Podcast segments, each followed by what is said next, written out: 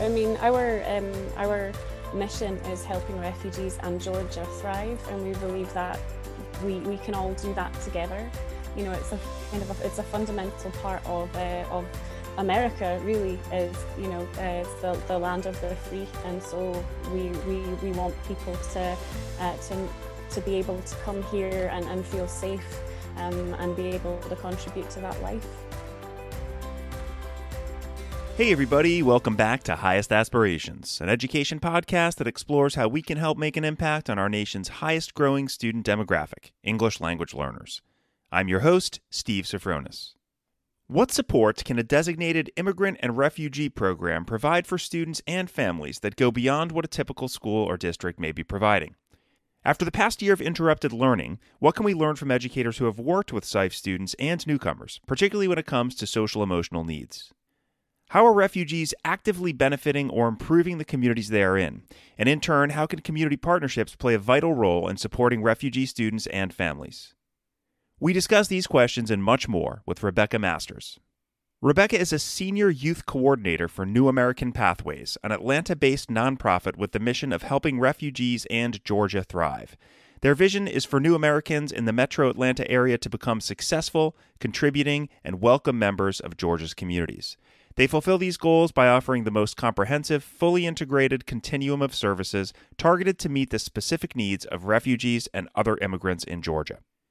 Their services support new Americans on their individual pathways from arrival through citizenship, with programs that focus on four key milestones along the pathway safety and stability, self sufficiency, success, and service. Programs work in concert to guide new Americans on their individual pathways to long term success. Our conversation with Rebecca Masters focuses on educational services that supplement the amazing work schools are already doing to support their newcomers. A special thanks to Julie Allen of International Community School in Clarkston, Georgia, for introducing us to Rebecca. And one quick note while we are focusing on the Atlanta metro area in Georgia, everything we discuss in this episode is applicable to districts around the country. Hope you enjoy the conversation. Rebecca Masters, thank you so much for joining us on Highest Aspirations. Thank you so much for having me. I'm very happy to be here. We're happy to have you. And I have to say, um, I have to give a shout out to Julie Allen, the CEO of the International Community School in Atlanta, where you are.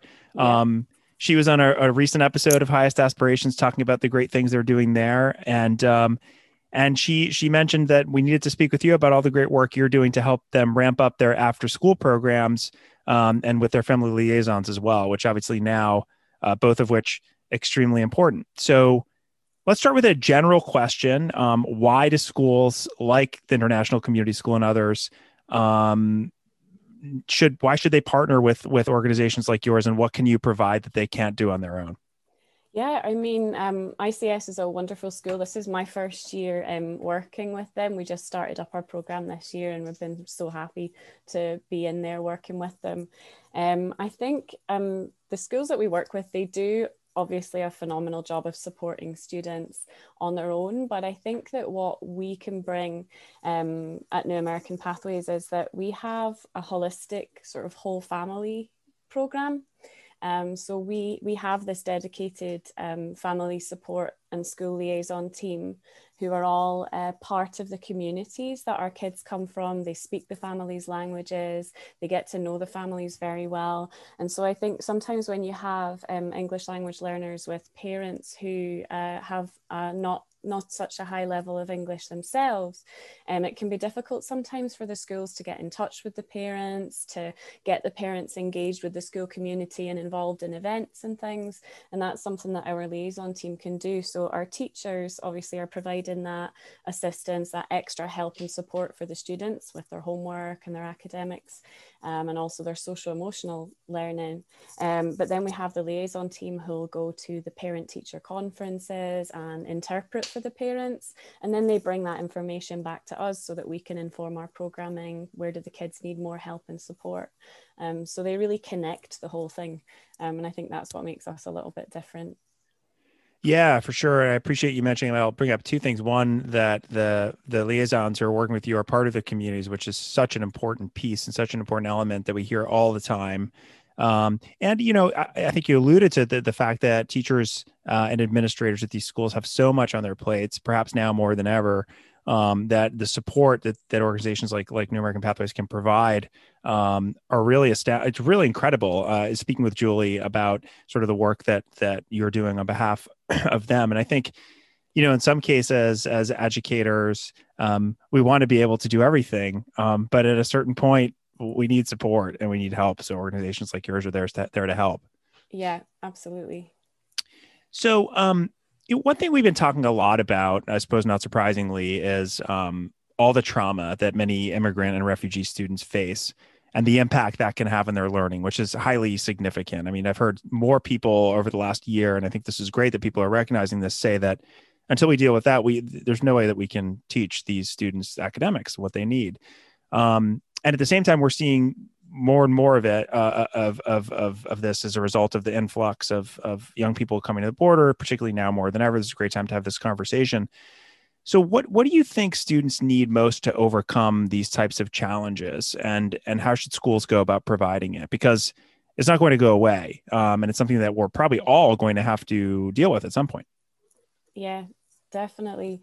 Um, I think um, what we see with our students, and obviously um, in our program, we're not um, we're not trained mental health professionals or anything like that. We we do have our uh, youth mental health first aid certificates and things like that, but that's as far as we can go when it comes to that.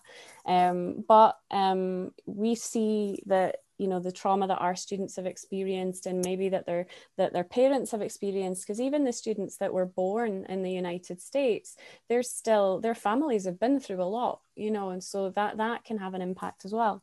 Um, and that, it manifests itself um, in a lot of different ways but you know it can be behavioral acting out in school things like that. It can be that maybe the, the child has trouble concentrating has trouble focusing um, they can have memory problems all that sort of stuff. And so i think um, you know what certainly what we provide obviously we provide some academic support. We do homework help to help them get caught up to where they're supposed to be.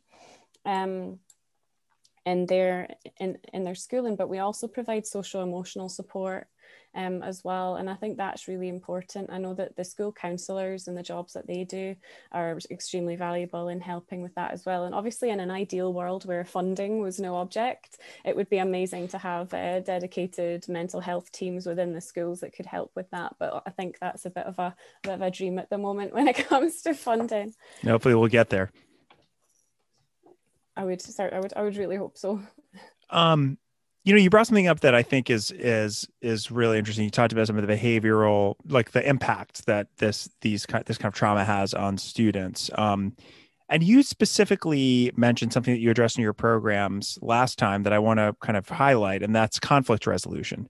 Um, and and between the time that we talked about that and now, I've actually spoken um, with a gentleman by the name of Jose Luis Zelaya who uh, runs an organization in Texas. The long story short, he he was um, uh, one of the young people who crossed the border at age 13. I think it was in the year 2000, so a long time ago. But he carried with him a lot of the trauma um, based on that experience, and he talked very um, in very in a very detailed way about the behavioral problems that he has as a result of, uh, uh, of that, and how not many of his teachers really recognized that that's what it was from.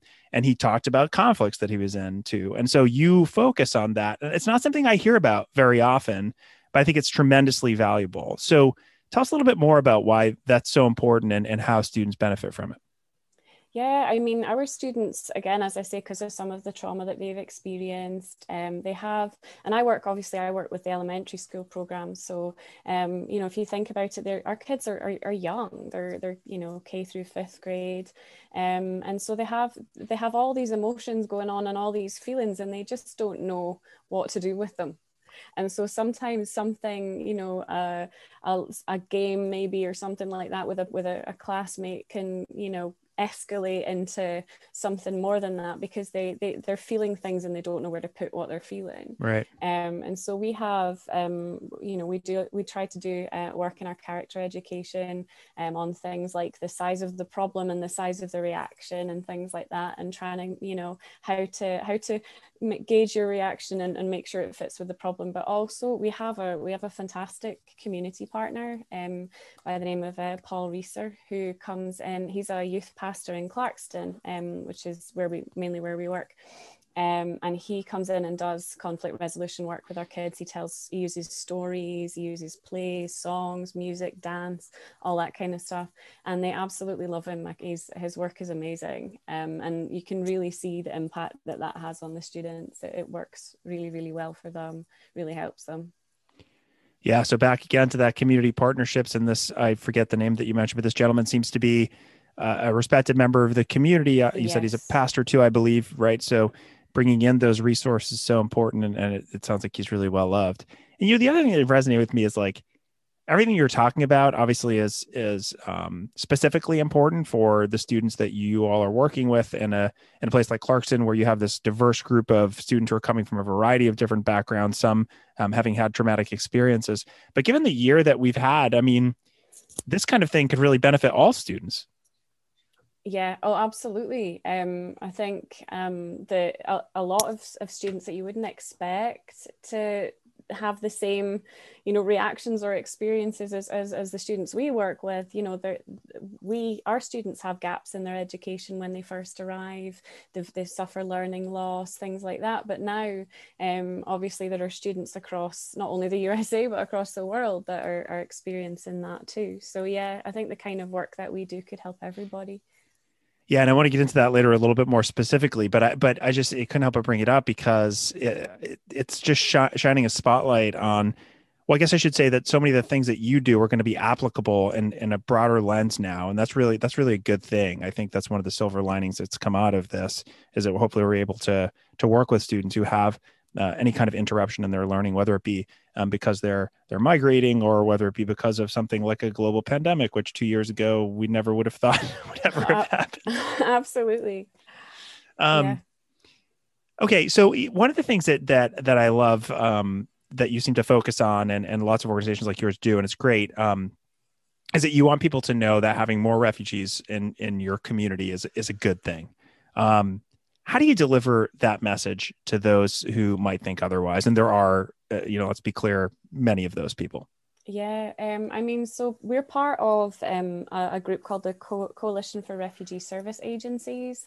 Um, and uh, we, what we do as a, as a coalition, and obviously what we do as an organization as well, is just try to, to let people know that, you know, um, refugees bring such a lot to the community that they join. You know, they um, not only uh, do they bring their culture and make the community more vibrant, but they also have a, a huge economic impact um, on on the state that they that they live in. So in Georgia, for example, um, a lot only one in ten Georgians is foreign born, me included. I'm sure you can all hear from my accent, mm-hmm. Um, but. Uh, 31% of um, like main street businesses um, are actually opened by immigrants and then on top of that, you have um, a lot of refugees come in and work for some of, particularly and I can only speak for Georgia, obviously, um, at the moment, but they, you know, in, in some of our biggest industries. So you have um, a lot of refugees going and working in poultry production, uh, warehousing, hospitality, um, and all sorts of different industries as well. And so, you know, I think it's just to let people know that refugees come here uh, from having ex- had some incredibly harrowing experiences, but what they bring is a lot of resilience and courage, and they they put that into their communities. Um, and that's certainly um, one of the, the final part of our pathway uh, at New American Pathways is service. Um, we encourage our, our, clients to give back to the communities that they live in. Right. Yeah, and I, you know, I'm hearing more and more of people talking about this from the two perspectives that you brought up at first. And if I misquote you or or say something that you didn't say, please let me know. But it sounds like you you were mentioning right the just the value and the diversity that comes with having refugees from so many different places. I've heard from lots of folks in Clarkston actually about that on the podcast before, and I've had the privilege of of of going down there. I was at a conference and meeting some of the folks who worked like at Refuge Coffee in those places, which I think is just yeah. like phenomenal. So if you see that, it's really hard to say this is a terrible thing that's happening. I don't know how anybody could think that way. But if you do, if you do happen to think that way, you also have the other perspective, which is the economic perspective. You just gave some really interesting statistics. I think you said 31% of business is opened by immigrants when there's a very small percentage of people who are foreign born, which says that right? There's there's a huge economic impact. So you're covering it from both lenses there. Am I am I on the right track yes, there? Absolutely, yeah. I mean, our um, our mission is helping refugees and Georgia thrive, and we believe that we we can all do that together you know it's a kind of a, it's a fundamental part of uh, of america really is you know uh, it's the, the land of the free and so we we we want people to uh, to to be able to come here and, and feel safe um, and be able to contribute to that life. Yeah. And obviously, the education piece is a huge part of that, having access to education. And you can't have that, as we mentioned earlier, unless you deal with some of the underlying um, conditions that are happening. Um, okay. So we're, we're kind of transitioning. We're recording this in, in late May now, and, and uh, we're transitioning into the summer months. Um, eh, some schools are actually out of school now. Where I am in the Northeast, students are still in school for another few weeks. But we're thinking about summertime. We're thinking about um, all the things that students want to be able to do in a very different summer than it was last year. Um, and I know, you know, we've talked a lot about providing students with opportunities for structured play, and you know, um, it's receiving a lot of attention. Um, especially now that so many kids just haven't had the opportunity for social interactions for obvious reasons. How critical do you think these experiences are for immigrant and refugee students, particularly in the wake of the of the pandemic? And and how can we provide those children specifically with these opportunities while also addressing the gaps in learning? Because I think there's some tension in some districts where they're saying we need kids to go to summer school because they need to catch up on all of the learning they've lost, and this and the other people are saying no, these kids like need to stop, uh, like you know, with academics and learn social skills and just play and just be kids. Where's the balance there, and what are you doing to kind of uh, try to resolve it? Yeah, I mean, what we do is at, at, New American Pathways, we actually, along with our partner um, Inspiritus, we offer um, two summer camp programs. So I won't get into grants and stuff like that because that's awfully dry and we'll go way over our uh, our time. We'll um, link to whatever we need to link to though, so people can find out. Um, so yeah, we actually uh, both of our we have two separate summer programs, um, and uh, what we what we try to do with our summer programming is to provide those opportunities for play. Um, the one that I'm running this year um, is uh, is going to be uh, in person in a park. We've had um, a, we have a partnership set up with uh, Clarkston Parks and Rec, who have been wonderful and have given me a pavilion uh, and are not charging me for it, um, so that we can have um, our summer camp outdoors in the park. Community partnerships again, right? Again, it's yeah. a really a huge. That's that's the big the biggest takeaway I would say is that you know you no school or program or nonprofit can do it alone. You really have to have that community connection. Um, but yeah so we what we what we like to do with our summer programming is obviously we we provide literacy lessons and literacy support um, character enrichment all of the sorts of things that we do throughout the school year and after school.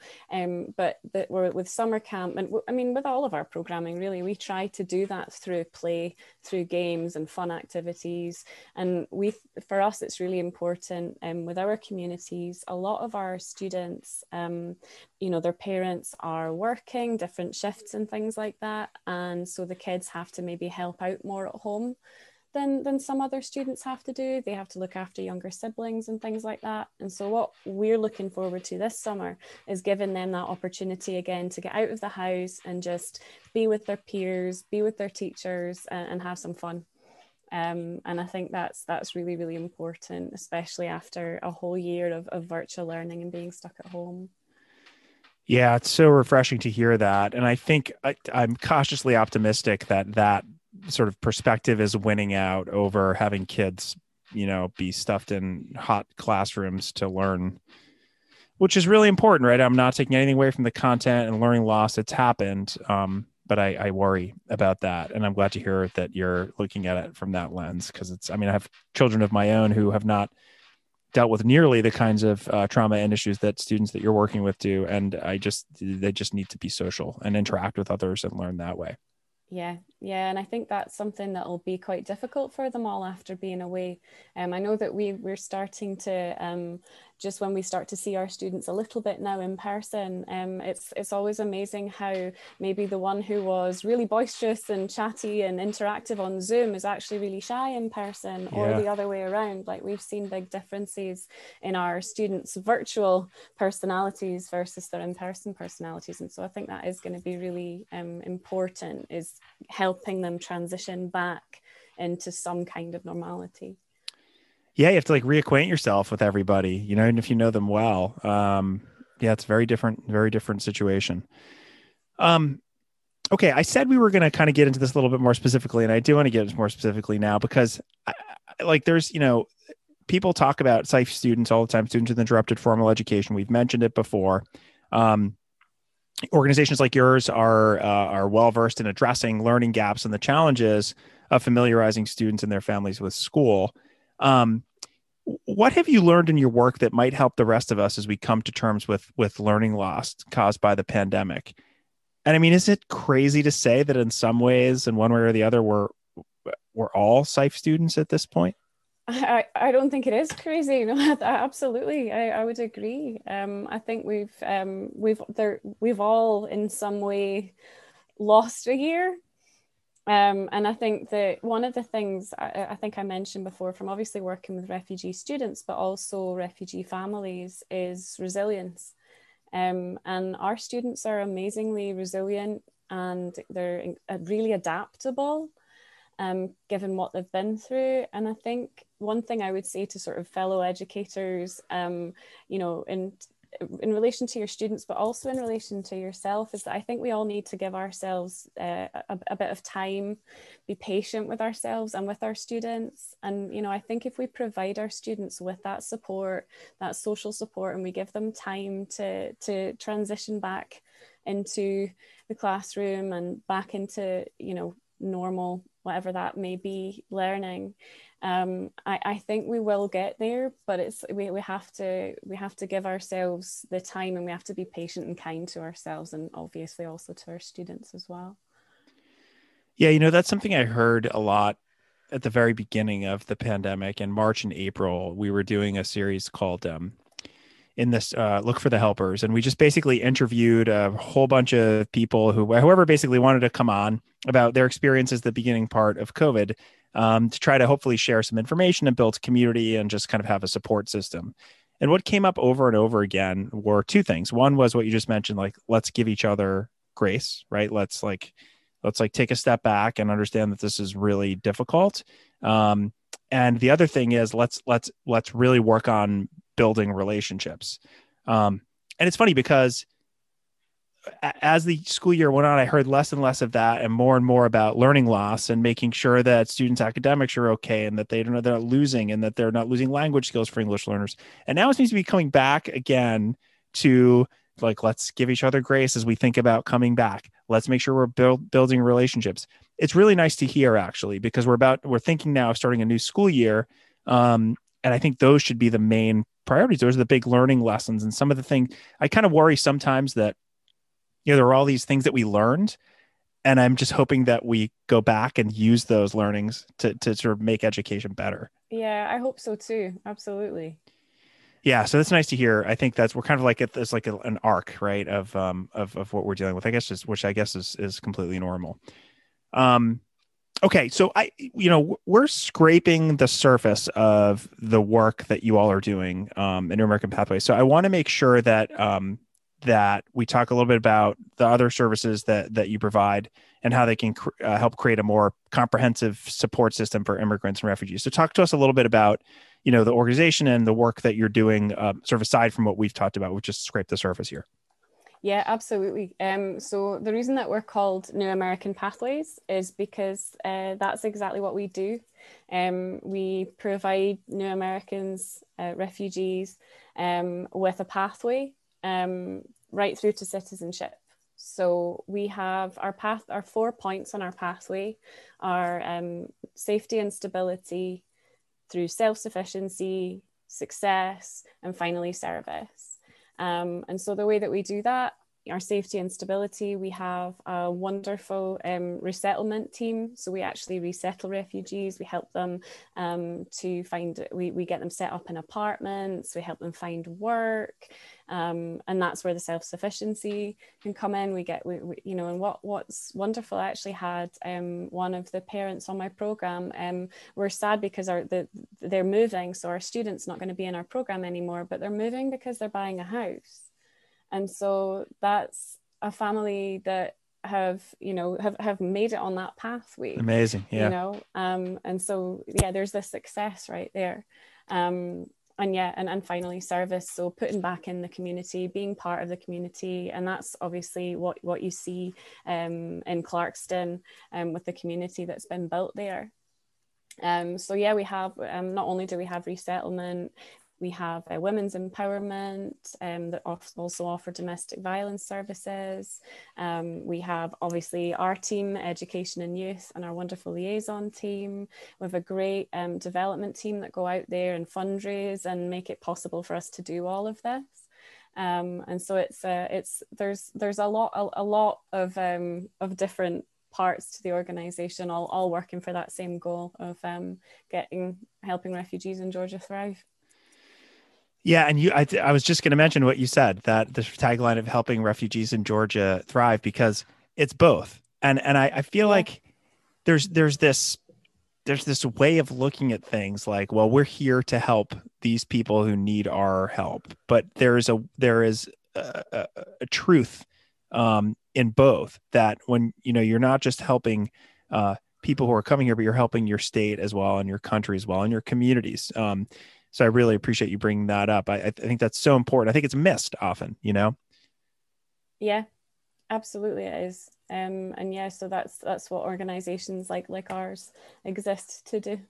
Yeah, well, clearly comprehensive, you know, supports. And again, we just kind of talked about the education piece because I think that's what our audience is most interested in. But we'll link to um, the site so you can check it out and uh, and look at all of the the four um, steps on the on the or uh, they're they're not called steps the pathways the four pathways is that what it's called um yeah well the, the pathway yeah there are four yeah. points on on the pathway I didn't know what the points were. Okay, cool.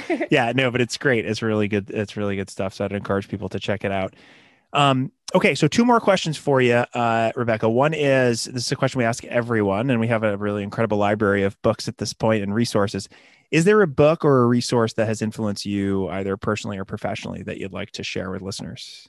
So it's a bit dry, but I have to say my background was in um, is in uh, ESL teaching, um, and I couldn't have done my job over all these years without um, Murphy's English Grammar in Use keep a copy of it because if they're inevitably a student's going to ask you about a grammar point and you're not going to remember. And so um, that's been a massive help. But um, personally um, it's not a book but it's um, it's a song um, from a Scottish band called Frightened Rabbit. And they have a, they have a song called Head Rolls Off. And in that song is a line while I'm alive I'll make tiny changes to earth um, and I think of that that line a lot when I'm working with my students because I feel like as educators and as you know, particularly uh, also at New American Pathways, I feel like that's what we go out every day to do, is to make tiny changes to Earth. And I think that if we can remember that, then you know, just that little line, you're making tiny changes, then that'll that gets you through even the most difficult days. That's great. Uh, you know, so there's two, two, two first. The first is the is the the book that, on English grammar. Um, as somebody who is a, a self-professed kind of language nerd, I was a high school Spanish teacher for a long time. I think that's great that you mentioned that. Has never been mentioned before, so that's a first, which is great love, because love a bit of grammar. I do too. Yeah, I, mean, I think it gets a bad rap. I really do. Um, it does. Uh, but I'm glad you mentioned it. I'm excited about it if no one else is. I'm sure, given our audience, many people are. Um, so there's that's that. That's the first time it's been mentioned. Um, and you're the first one who's ever mentioned a song, which is great. And if oh, I can, awesome. and if I can, if I can, and I don't know if I can, so if you're listening to this and you're hoping it's going to happen, I can't guarantee it. We will put the song on, or at least part of it that you mentioned, so that it's there.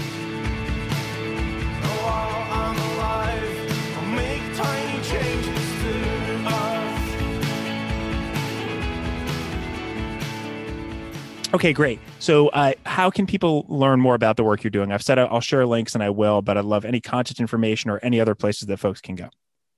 Yep. Um, we are we're on Instagram. If you look up New American Pathways on Instagram, we're there, um, where you can see stories and things like that. We're on Facebook, um, Twitter, all all the socials.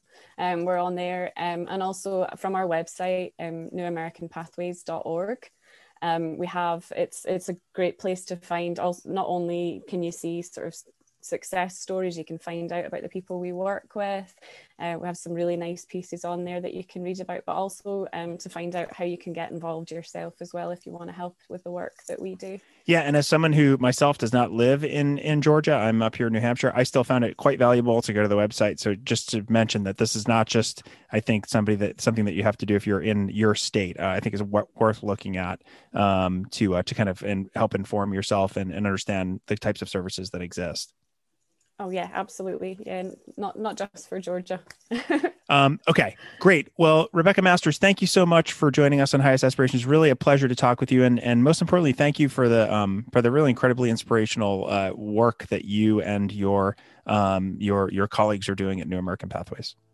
Oh, thank you so much for having me. It's been great. Thanks for listening to Highest Aspirations. If you liked our show, please be sure to join the ELL community at ellevationeducation.com slash ELL community, where you'll find all the episodes of Highest Aspirations and other resources to help educators maximize the impact on their English language learners. Also, let us know how we're doing by writing a review on iTunes or wherever you listen to your podcasts.